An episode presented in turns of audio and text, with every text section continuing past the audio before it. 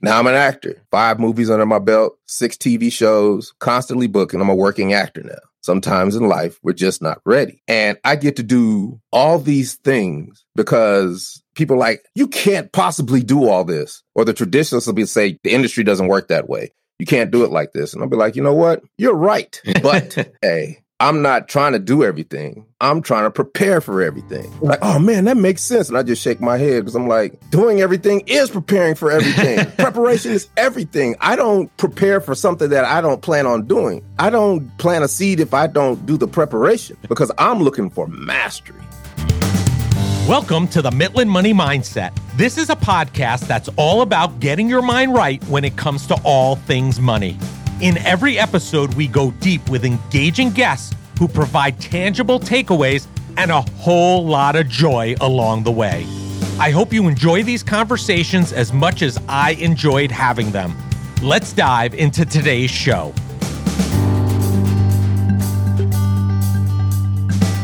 I'm Larry Sprung, your host for the Mitlin Money Mindset and founder and wealth advisor of Mitlin Financial. Today's guest is DC Glenn. CEO of CLG Investments Inc., and you may know him from when he made music history as DC the Brain Supreme of Tag Team with his multi platinum hit single and album, Whoop, There It Is. DC Glenn is a multi talented musician, producer, DJ, marketer, and all around businessman. He has his own digital marketing company called CLG Investments Inc. DC Glenn is half of the 90s hip hop duo Tag Team, which made the song Whoop, there it is. Currently, he is featured in the popular Geico commercial Scoop, there it is. I don't know about you, but this is a fan favorite in the Sprung household. DC Glenn excels in voice acting booking and is one of the top urban voices for Apple's iTunes radio. And in addition, he is one of the most well known DJs in Atlanta. DC Glenn has worked from the ground up to develop a rewarding business and nowadays is strengthening his enterprise to a level seen by few.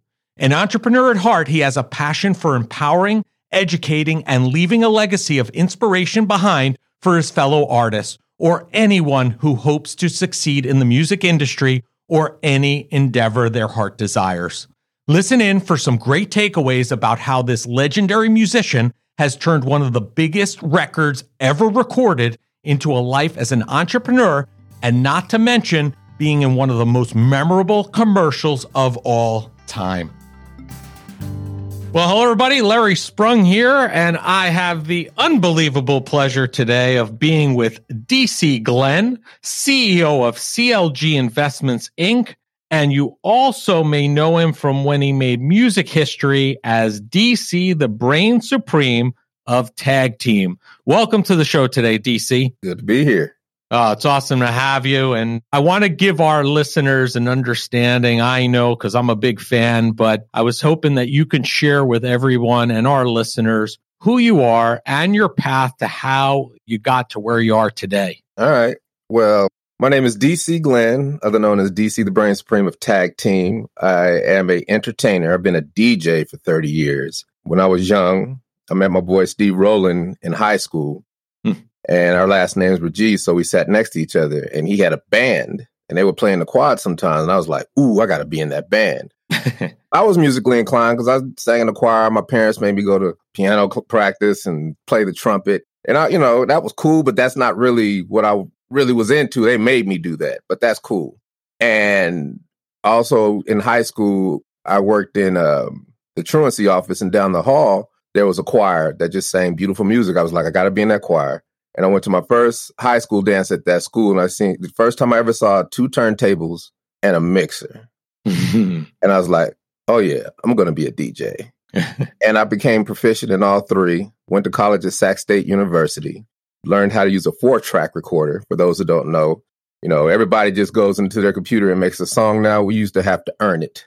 We used to, I think I had an eight track at my yeah, house hey, when I was hey. growing up. For those who don't know, cassette tape you had a cassette tape and you put it in this contraption and you got four tracks. so you had to make whatever you wanted to make in those four tracks. And my boy Johnny Z, he didn't know how to use it. I was like, I learned how to use it. And my boy had a drum machine. I made some beats. Then I just started just making up stuff, beating pots and pans, screaming, yelling, playing flutes, whatever I could do to make a song. Right. But I made songs. I made like 10 of them. I sent them to Steve. He thought I was in a devil worship. And, uh, uh, but he was like, man, but that's cool that you was able to make a song. And then I was in at Sacramento. He was in Denver and then he moved to Atlanta and I became better at all those things, DJing, uh, writing lyrics, the whole nine.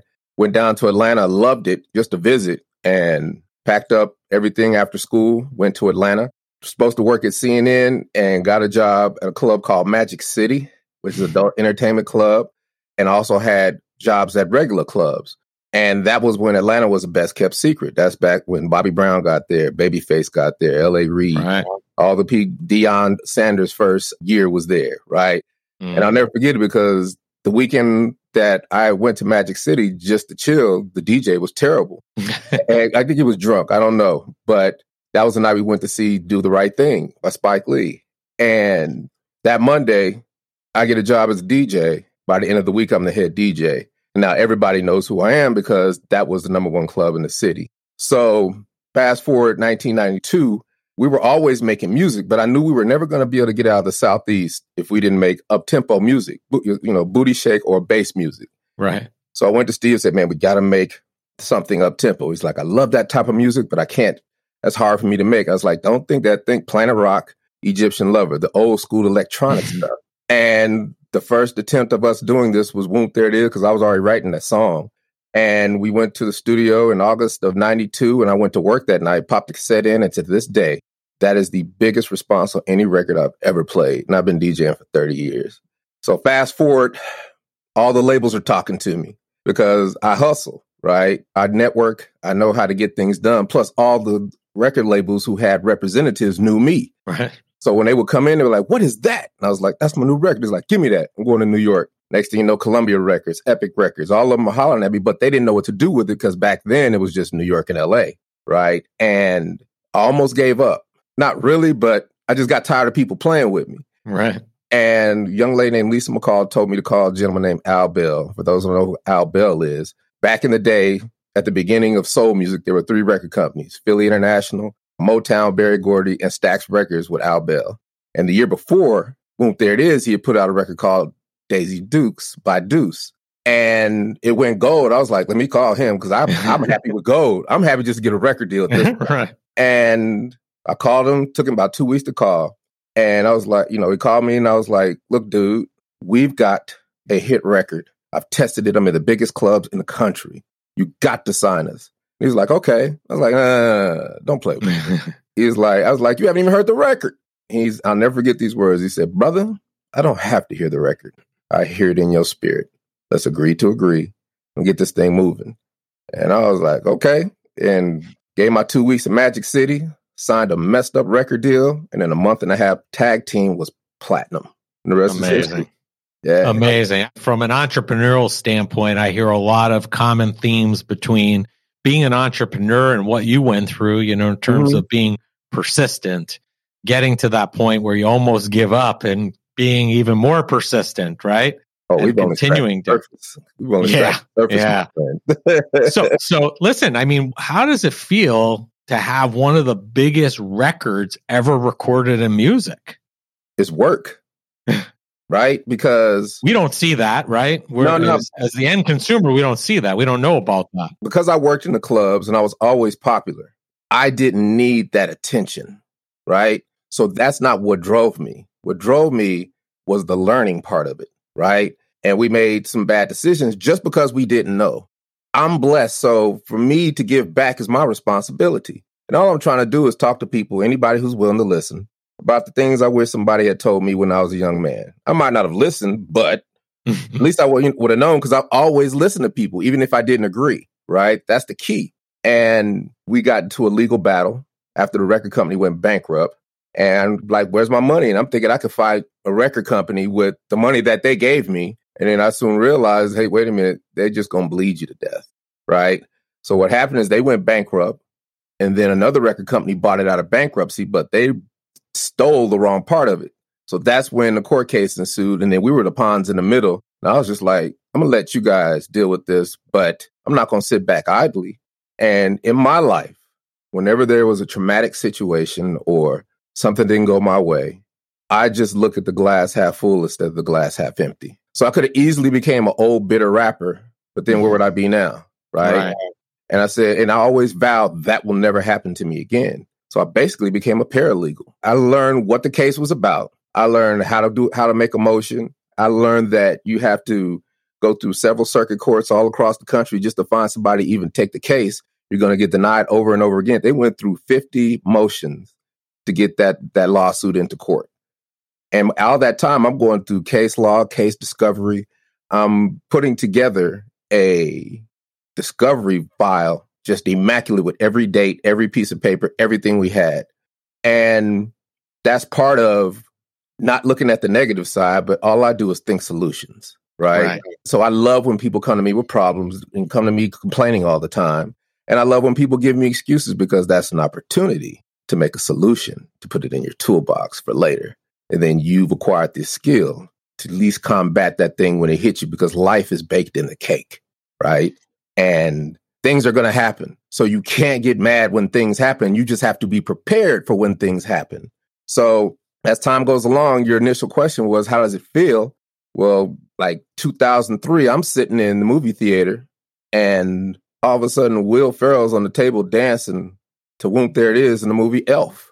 Mm-hmm. And right then I knew I had an evergreen product. I knew I had a forever hit record. And it was up to me to get my money because the first rule is nobody's going to give you anything. Nobody's going to teach you anything. You got to go get it. Right. And shortly after I'm doing all the paralegal stuff or just, you know, I'm just doing my due diligence and the best I can. I said, I'm not going through this money thing anymore. So I said, well, how can I learn finance? So I became a licensed commodities broker, right? took the series three, failed the first time because I, I just took it just to see what was on it, then passed the second time. And then I actually worked at three firms while I was DJing the clubs because I the record company depleted all my money. So I had to go back to work. But I was still making a bunch of money because I'm DJing in the clubs. It's always easy money. So that's kind of how CLG Investments Inc. formed because I couldn't be a broker because I was selling financial services that I had nothing to do with or knew nothing about. And I had the people and I wanted to start a hedge fund because I knew everybody. I knew Dion, I knew Dominique, you know, I knew all these people. And I was like, well, I don't know nothing about no hedge fund.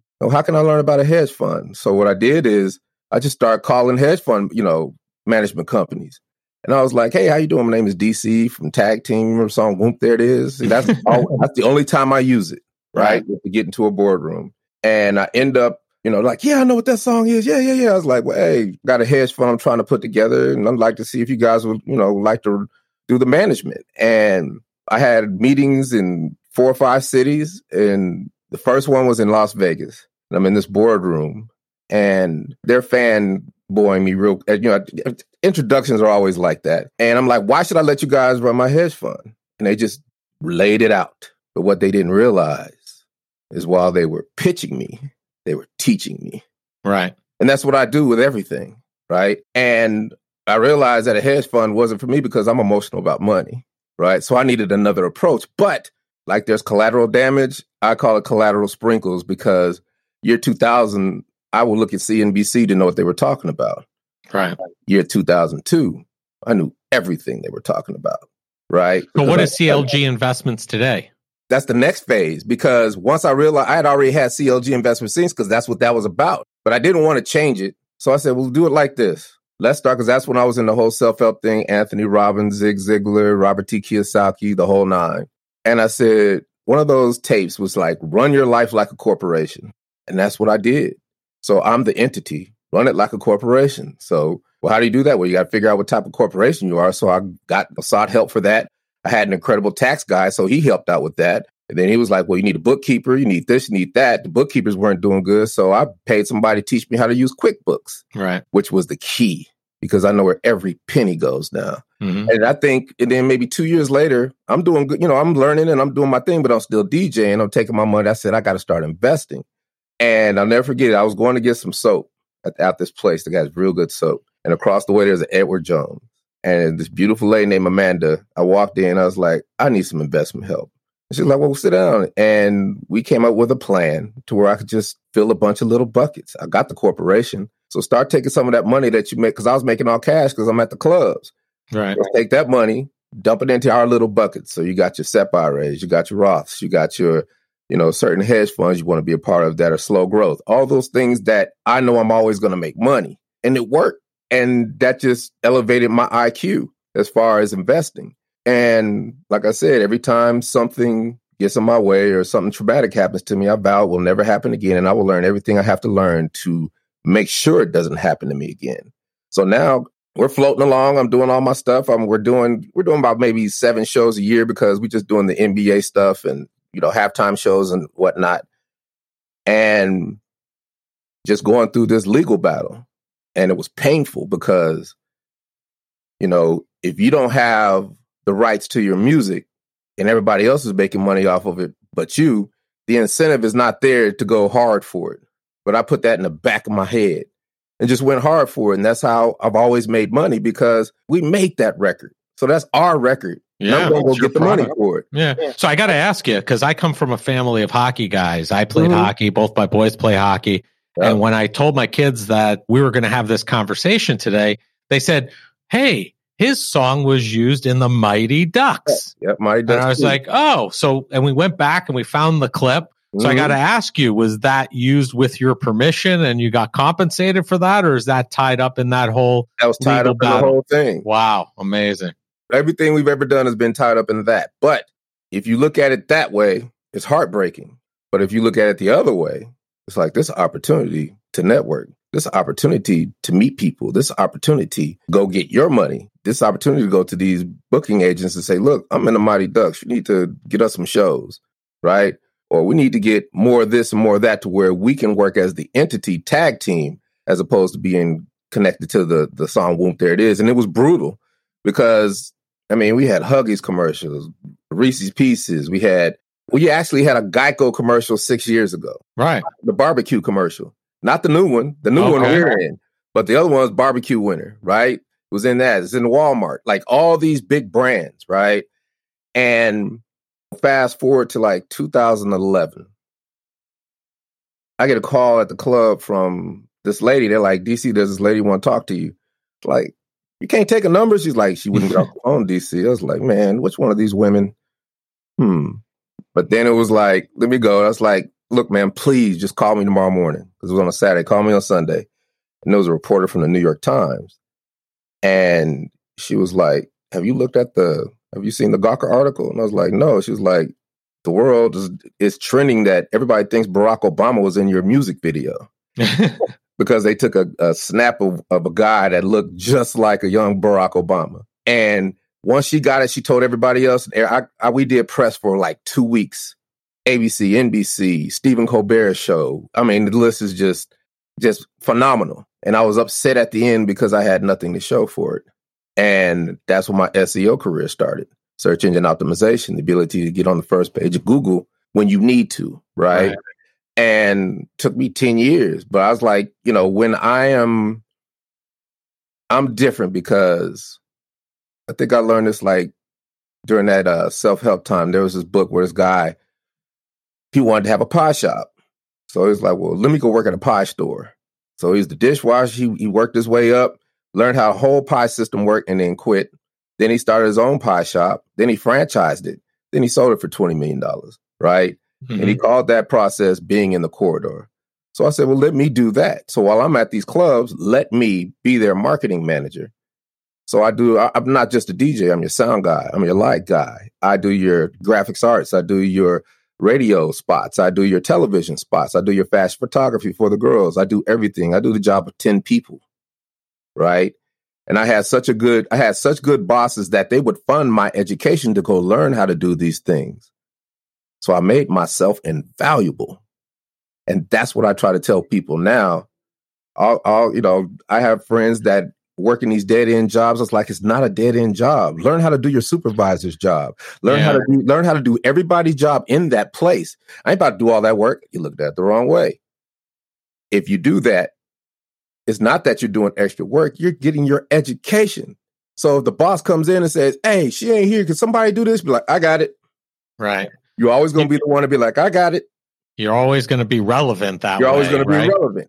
obviously this was a huge battle for you, but you've mm. always looked at it from the right side of the coin, right? And from the glass half full perspective.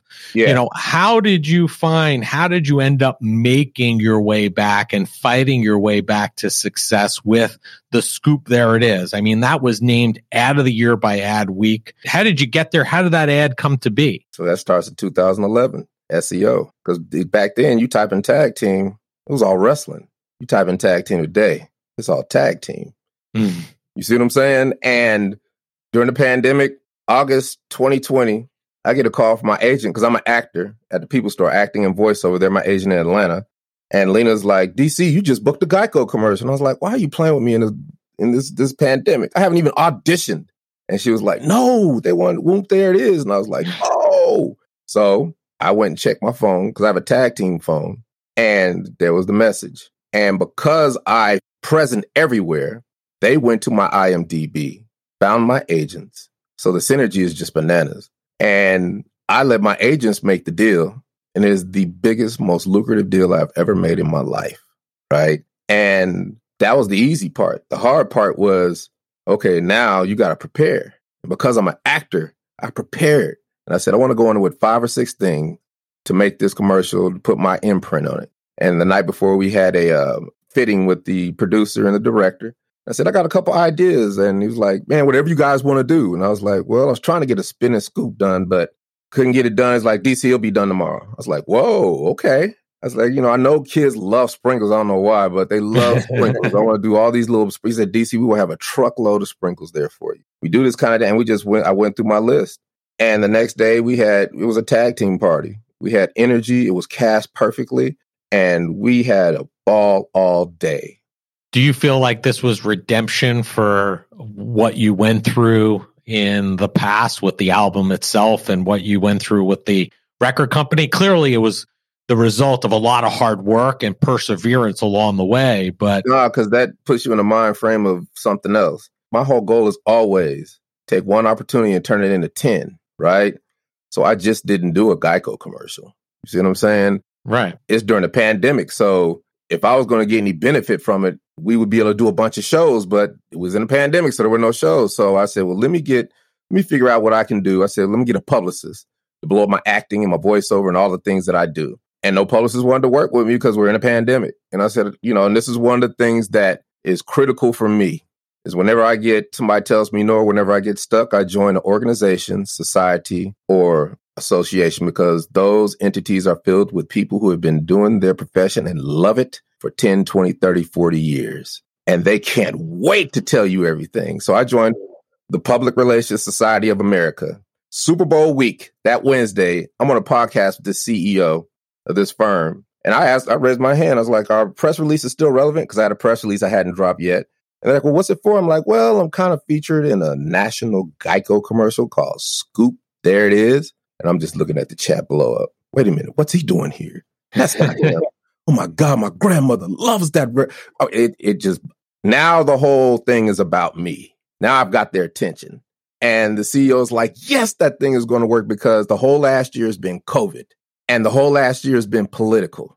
And you hear you guys come spinning scoops and throwing sprinkles and DC your smile. You're going to go here for all the TV talk shows. You're going to go here for all the journalists. You're going to go for here for all the publicists. Go here for all the podcasters. Make sure your pitches is like this. She gave me the entire breadth of her experience in 10 minutes. And it's changed my life forever. And is the reason that you and I are talking right now. So, where did you get this mindset of learning? Because clearly, from very early on to today and continues in the future, you clearly have this mindset that you will either find people that will help get you there or you're going to learn it yourself if you can't find those right folks. And it seems like you've more heavily relied upon your own ability to learn and absorb and create. Where did that stem from? I just don't quit. Right? I don't quit ever. You don't have a family of educators behind you yeah, or oh, something? Yeah, definitely. And I owe everything to my mother and my father because they worked me and my brother like a dog, right? Like I've been stemming collard greens and shucking peas since I was five years old. My mother had. My dad made me cut the lawn, cut the hedges, wash his car, shovel the snow because I'm from Denver. So, worst case, you had a career in landscaping. If none of this worked out, it sounds like. I, I had a career in all kind of things, just practical things that I could do. All the women in my family like, you're gonna never need a woman. We're gonna take care of you. We're gonna teach you how to do all this. And I learned, and I've always loved to learn. So it is crazy because I think I was nine years old. We had this big blizzard. We're the only family that had a snowblower. So we're just kids playing in snow. But I see we finish our walkway. I see Mr. Grant struggling. And I was like, we got you, Mr. Grant. And he just did the whole neighborhood because we were having fun. Our friends were over there. And then the next week, me and my brother coming home and people would call us to their house. And they'd be like, hey, here's $20. Here's $10. Appreciate you doing our snow. And a hustler was born. And I was like, my parents only give me $5 a week for an allowance. and I can make this much. I worked, I had a paper route. I worked at Dolly Madison Ice Cream when I was like 13. I worked at the AV department at the university, wheeling around projectors when I was 14, 15, and then 16, 17, 18, I worked at Mile High Stadium selling Pepsi, the Denver Broncos game, coming home with $400 worth of quarters every game. The original Mile High, right? The original Mile High Stadium. I got the opportunity to see one game there, thankfully. And I am so grateful because as a grown man, I do not fear work. I want it to be hard because I know everybody else is not going to do it. And there's no way around it, no way over it, no way under it. Only way to it is through it. We right? tell our kids all the time, my wife and I, we tell them all the time in this environment that we're in, this world we're in right now, mm-hmm. it takes very little to shine above everybody else. You got to put in that little extra effort, energy, and you stand out so much more by doing that. I got a perfect story for you too about that. My father just come with, he used to always come with such wisdom. And I was so excited being in the clubs and I was like, man, I'm doing the thing. I'm making money. I'm this, I'm that. And I'm smart too. I'm smarter than everybody. I figure out everything. I am the man. And he said, yeah, of course you're going to be the man in a den of fools. Just, but I remembered that, right? It is not just good enough to be good at where you're at. It's, you have to be prepared for anything that comes your way. So I've just fast, you know, what I've been, been able to do to help me do all these things and to go so hard and not get emotionally involved because I have control over my emotions. And I don't expect anything, right? Like you don't plant a seed in fertile soil, sit down, cross your legs and say, okay, seed, I need you to grow. Come on, seed, grow. and you're looking at it, it's not grow. This seed don't grow. I quit. How many people we know that have taken a financial course or real estate course think they're going to be sure. rich and it don't go their way and they're like, well, it wasn't for me. No. Gyms operate on that whole business model, right? Of yes, people exactly. quitting. I'm going to sign up 4,000 people and four people are going to show up today. That's it. That's their whole business model. And they quit, but at the same time, they got the recurring payment. right. Right. Crazy, right? Crazy business model. Yeah. And I play offense right? I play offense. I learn how to learn. It's not enough just to learn. You have to learn how to learn, right? So that's why I'm a part of about 15 organizations. Whenever I need to do so, I needed writers. I went and joined the Editorial Freelancers Association. Found every writer I needed. They were telling us we couldn't do shows because we only had one song. All the booking agents was like, well, you only, you know, this is after the lawsuit, after we prevailed, you know, and that was a beautiful, that, you know, it was hard because it was like, what do we do now? Hmm. I was like, I want to go back on the road. And they were like, well, you only got one song, so we can't put you on our web. We don't believe in you. I was like, okay. And I joined the International Entertainment Buyers Association. And then the hierarchy of things, you have the top, which is your buyers, then you have your venues, then you have your live nations and your, you know, iHeart radios, and then you have the very people who are the mama pops were telling me I couldn't do it. Then you got your managers, then you got me. I cut out the middleman. Me and Chubby Checker, the only black dudes in their convention, 5,000 people. And I'm in there with a big Whoop There It Is t-shirt on. And people are coming up to me and I'm, I'm like, I'm DC Glenn, tag team Whoop. There it is. I'm got a clean 90s nostalgic show. As soon as I said clean, I saw the ears perk up because I learned in rap, they don't want to touch rap because the insurance and all the other stuff like that, right? But when I said clean, it instantly hit them. And then we've been doing shows ever since, right? Amazing. Because I went to the buyer, right? The person who actually says, I'm gonna put this thing on, go get me the groups. I went to the buyer. Now I've imprinted it on the buy, buyer. He's like, and t- call tag teams people too. So the next thing, and I just take those, I built those relationships. I go to all the mixers of that organization. Everybody knows me. So now I got other people advocating for me in sure. that organization for all the people who join it. And every year, people from my high school call me and say, You got, you know, what do you want to tell the class of 2022? I say, Join an organization. because you'll find out very soon if it's for you or not. Right. Mm-hmm. And you're not just flailing. So anything I want to learn or want to learn how to do, I join an organization. I'm part of NAT. I'm starting my motivational speaking career because I joined the NSA, National Speakers Association. Right. And I've got mentors who are making $2 million a year. And they're like, you are already halfway there. You, you have the story, right? Yeah, you, you got, the story. got, the story. And you go on the road. You're on tour. You know how to, you perform in front of 15, 20,000 people every weekend. And I'm like, and I'm thinking that I have to turn it into something of this and this. And they're like, all you got to do is play that commercial at the beginning, talk some, and then play Whoop. you're out of it. Uh, they like, we see you at keynote speeches and stuff like But so the national convention, they're preparing me to get up there and get critiqued in front of the best in the business. Mm-hmm. All because I joined an organization. That wouldn't have been possible another way. Right. I would have to go through. I mean, I'm working on a TED talk right now. You see what I'm saying? Like, I, I think your story really lends very well yeah, to a TED talk yeah, for sure. Yeah. And that's why but, I just don't quit. You got a lot going on. So let's talk about being a voiceover artist and how that helped move your career forward also. Because we work with a lot of authors and have heard about the explosion within audiobooks, right? Mm-hmm. Alone. How do you feel audio is going to transform the industry? Do you feel like it's having that kind of effect on it? Hey, man, this week on NBC, the hardest thing I ever had to do. Is that right? And here's the thing. Here's the thing, man.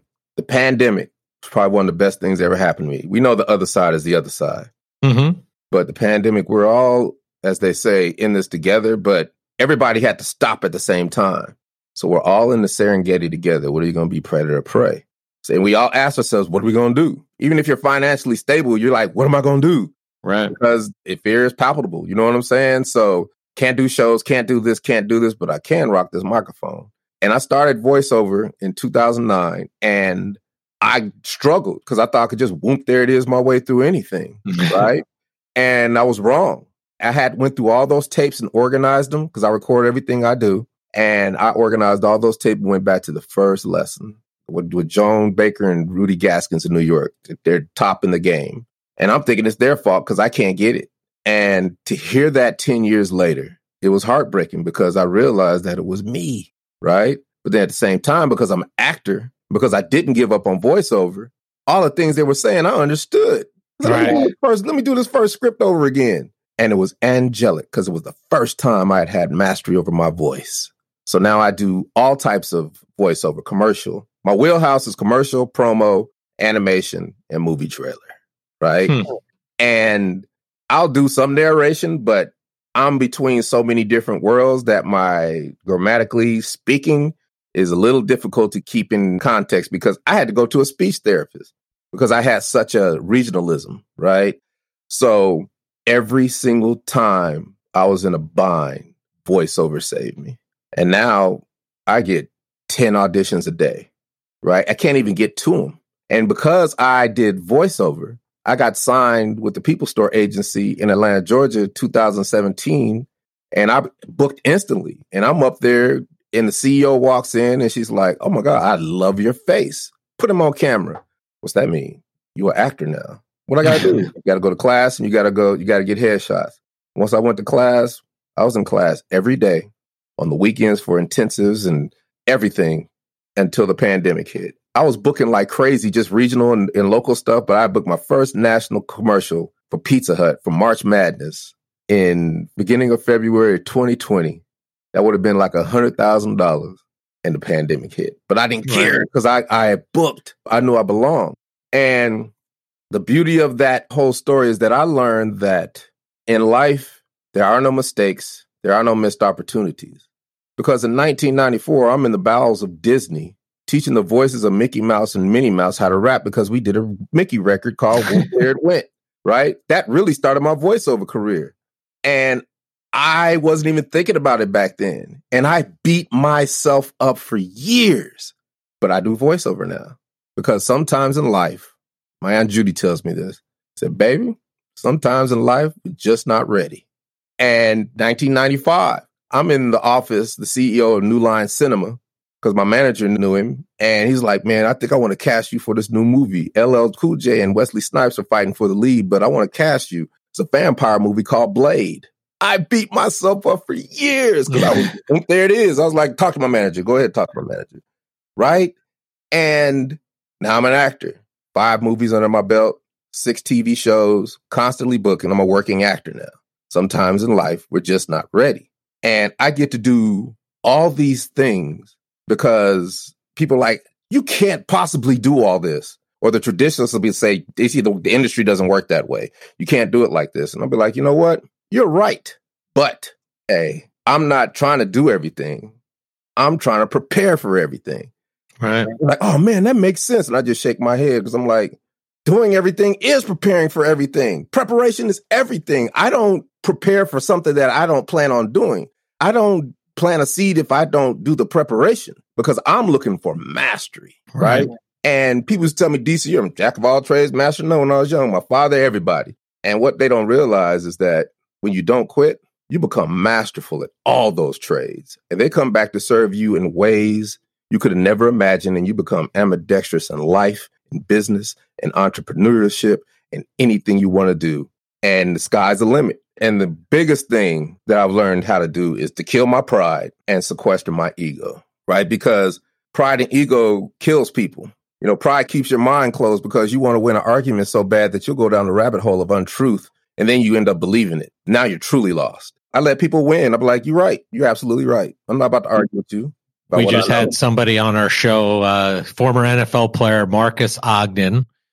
He was the first, I think, African American contractor and the lar- I think the largest African American contractor in Maryland grew a business from basically zero to, you know, seven, eight figures and lost it in nine months because, and he blames it to today to ego and now coaches other business owners on how to keep that at bay.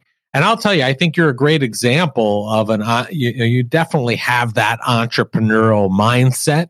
Mm-hmm. And I think you're a testament to being an entrepreneur and being able to make your way through that the challenges that are put in front of you and i think a lot of entrepreneurs don't let those challenges hinder them they figure out a way to either go up or and over or through them in order to get to the other side and hopefully become better either better people or better businessmen or better husband wife or whatever but they're always looking at those obstacles not as obstacles no as opportunities. Absolutely. I'm not going to argue with you because I love being wrong, right? because being wrong is the path to being right. Right. I can admit it. It kills me inside, of course. Nobody wants to be wrong. I'm like, ah, I was wrong. but now my mind is open to every possibility imaginable because I only think of solutions. I think of the most pie in the sky, far fetched fantastical solution to any problem that I have or anything I want to do. And people be like, you can't do all that. It's like, you're right. I can't do all that. That can't be, it can't be done now, but well, let me inch my way back. What's it look like now? Still can't do it. Inch your way back a little bit more. Wait a minute. You're kind of halfway doing that now. Inch your way back a little more. Wait a minute. Wait, wait. Oh, if you did this and this and switch this around, inch back a little more, you work your way back to practicality. And what you've just done is you've created a reverse business plan with a step ladder to your goals and dreams. You All because are. you thought of the highest, most possible, fantastical solution and worked your way back. You are a visionary at its highest level. So, based upon that and your vision and being a visionary, what's up next for DC Glenn? What's the next big thing coming down the pike for you that you're working on? Everything that comes my way. What's the one thing that you're most excited about that you know that's coming up?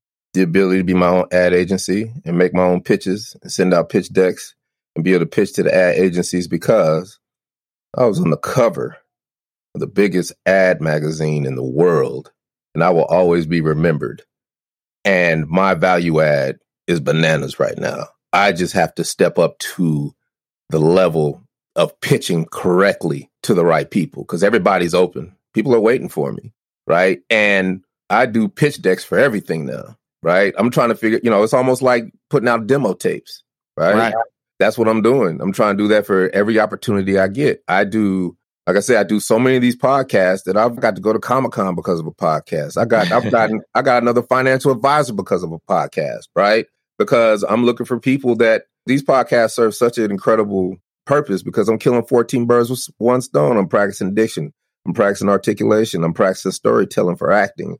I'm practicing all of these things, testing out analogies, talking to different people. I told people that I was doing this today. They was like, why? It's like, I can't. I'm not even about to even answer your question. you got to ask why. I'm not even going to ask. Like everybody doesn't understand why I'm doing all. They think it's extra work. I'm like, this ain't extra work. This is what what is required.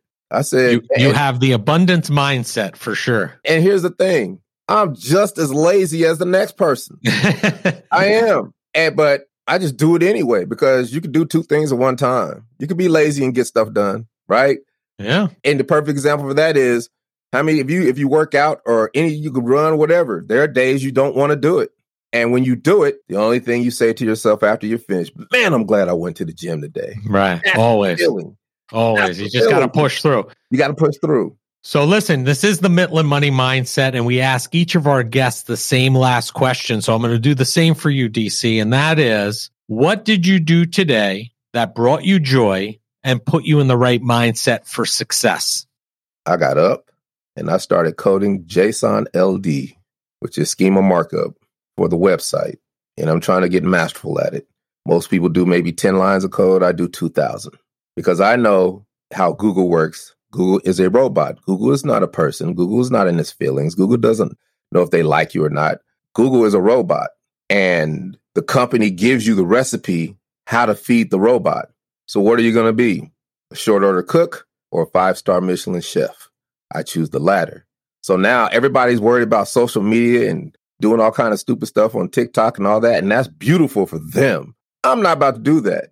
My thing is I'm learning how to get in front of the people who want my services. And I tell people all the time, man, you gotta do social media. I was like, I do a little, but let me tell you something, young man. I don't need a hundred thousand people to like me. I just need a hundred people to pay me. Right. There you go. Uh, and that's Great point. And this is you you've wove in the financial aspect and the joy aspect there. So I appreciate yeah. that. Yeah. So DC, it's been a pleasure having you on the show, and we're going to have all of your information in the show notes. Yes, sir. But if people want to contact you, learn more about you, where is the easiest and best place for them to go and do that? Okay, so here's here's an SEO uh, mm-hmm. tip for you. Always make your handles the same. So if you want to find DC Glenn, you're going to find DC Glenn ATL.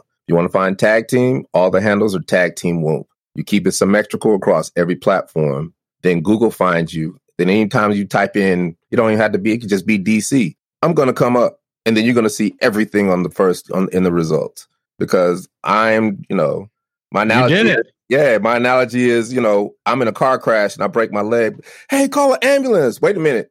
There's an ambulance right there. We good. That's what I try to be to people. There you go. I think that sums it up perfectly. DC, it's been a pleasure having you on today. I, one more I thing. Will... One more thing. One Go more ahead. Thing. Sprinkles. had to get that off my chest.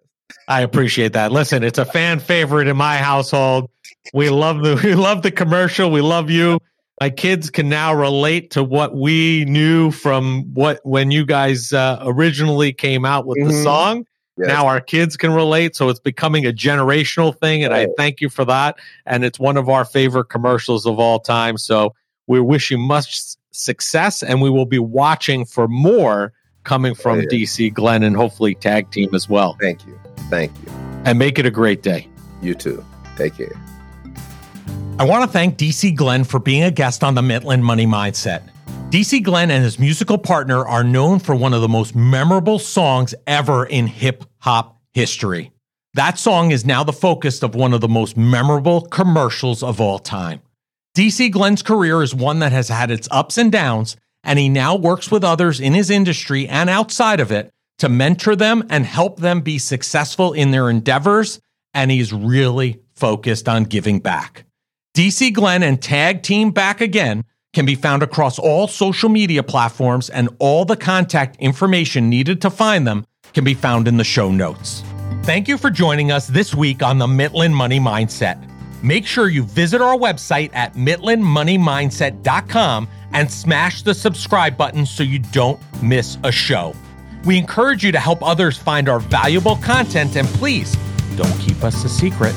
You can also schedule an Is There a Fit call right from our website or by using the link that you'll find in the description section of your podcast player or app. And be sure to join us for our next episode to learn more about getting your mind right when it comes to all things money. The opinions voiced in the Mitlin Money Mindset Show with Lawrence Sprung are for general information only and are not intended to provide specific advice or recommendations for any individual. Past performance is no guarantee of future results. All indices are unmanaged and may not be invested into directly. Investing involves risk, including possible loss of principal. No strategy ensures success or protects against loss.